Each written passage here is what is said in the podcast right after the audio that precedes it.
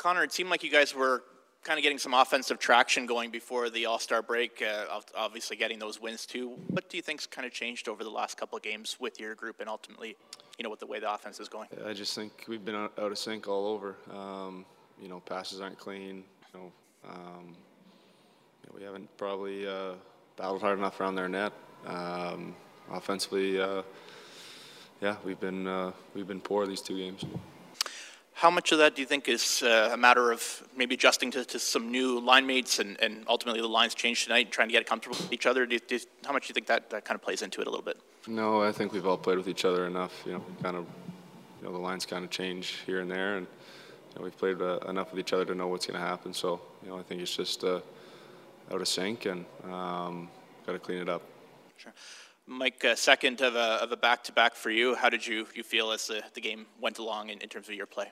I obviously don't like the result, but uh, you know, on a personal level, way more, uh, way better tonight. Uh, last game, um, the start, just everything seemed like it was going a thousand miles an hour out there. But as the game went on, felt better and better. And the third, I felt more comfortable tonight. I started like I finished last night, and felt like I was, I felt you know good right from the start. So, um, but saying that, it's like letting in too many goals. So it's obviously that's frustrating, and you want to do everything you can to help. And last two games wasn't, uh, you know, wasn't good enough.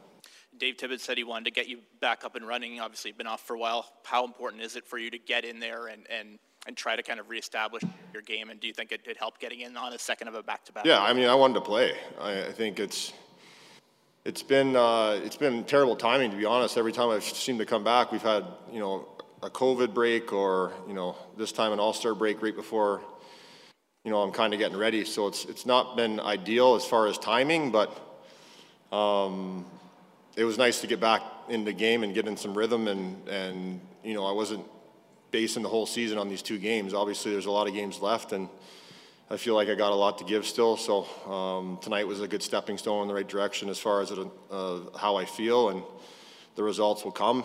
But uh, obviously, it stings when you lose, you know, two coming out of the rake. Sure. And last one for me, I'll, I'll direct it back to Connor. Uh, it seemed like that that penalty on Draisaitl maybe questionable. How much did you guys find that uh, that turned maybe the course of the game there in that period? You know, we got to find a way to get a kill. Um, you know, we lost special team battle again tonight. Um, you know, that's a big part of our game. You know, we uh, when we don't find a way to get a, you know win the special teams battle, it uh, you know seems like we're chasing the game. So you know they get two, our power play gets one, and you know that's that's kind of the difference. Carter, I guess that first period, you guys gave up. You're only down two nothing, but you gave up about five or six really quality chances. Mike had to make a couple of big, big saves. I guess is that the most troubling thing? Is, is the amount of quality chances you're giving up early and then chasing the game, or how are you seeing those those first periods? Right? Yeah, it was very bad, very, very, very bad start. Um, you know, Dog uh, Dog held us in, and um, you know to be only down two after the one was, uh, I think we felt very fortunate. Um, you know, but that being said, I liked our second period. I thought we did a good job of getting ourselves back into it, and you know maybe could have tied the game up there in the second, but you know that's not how it went.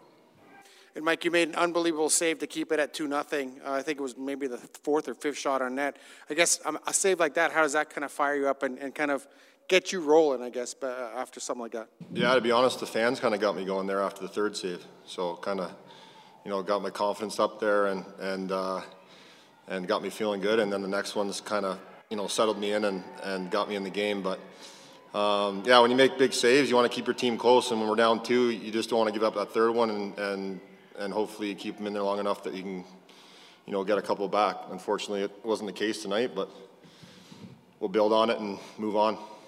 And I know when, when, when skaters come off a long layoff, they talk about being in game shape and, and taking a few games to get in game shapes. What's it like for a goaltender? How many games you need to kind of get back into that game shape and that groove?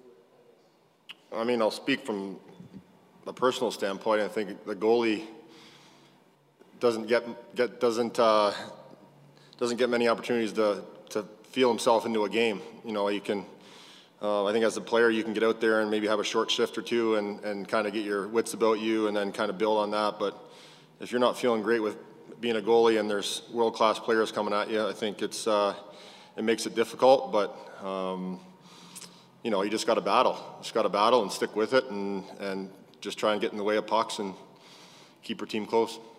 Thanks, guys. Connor, you mentioned how frustrating the first period was. There wasn't a good start. Um, you came back in the second, but that's kind of been a little bit of an issue, giving up too many quality chances. You know, there's lots off the rush. What has to happen to change? Is, is it a commitment individual? Like, I don't know if, are, do you read the riot act to guys? How do you look to, to try to change that? Because I'm not sure it's necessarily system play. Um, yeah, I think uh, you know it's a collective collective effort. Um, we've got to be better with the puck as forwards. You know, D can read the rush. Um, you know, forwards can back check a little, you know better. Um, you know, it's a combination of a, of a, lot of things. Uh, one more over here. Sorry. Uh, Mike, uh, you mentioned that every time you come back, there seems to be something going on. And with the injuries, it's been a challenging year for you. Where would you rank this year in terms of how challenging it's been as to years past? Every year is different, to be honest. Every year is different. There's different flows and ebbs, this, ebbs and flows this season. And um, obviously, no one likes to be hurt. I think it's, it's always been frustrating, but I think the way I look at it is there, there's a lot left, a lot, a lot of games left to uh, you know to get in the groove and, and to really help this team get into the playoffs. And that's my main goal, is to come back and and you know start feeling good in the net. Tonight was even though the outcome wasn't what what we wanted as a group. On a personal level, I felt like my game's coming around and and I'll just continue to get better and better. And like I said, feel like I, I still have a lot to give and there's a lot of games left to do it. So I'm not writing it off because we lost these two games coming to the break. I think a man to man, our whole team needs knows we need to be better. We talk about it a lot, but guys starting to do it on the ice and look after themselves, take a look in the mirror, and and uh, you know, there's no panic here. We are playing, you know, some of our best hockey the season coming into the break, so um, regroup and go at it Friday. Mike, you were very close to Duncan when he crashed into the boards there. What did you see? I mean, it was, it was fortunate. It could have been even worse than that. He went in so hard into the end boards.